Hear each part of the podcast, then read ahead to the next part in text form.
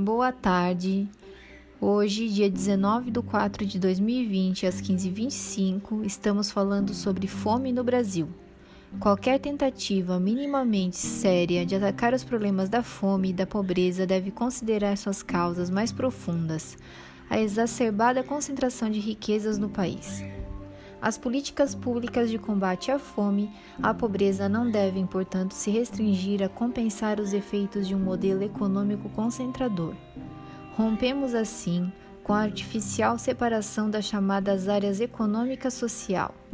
Não pode esperar que a área social resolva o problema da pobreza enquanto a política econômica continua a promover a exclusão.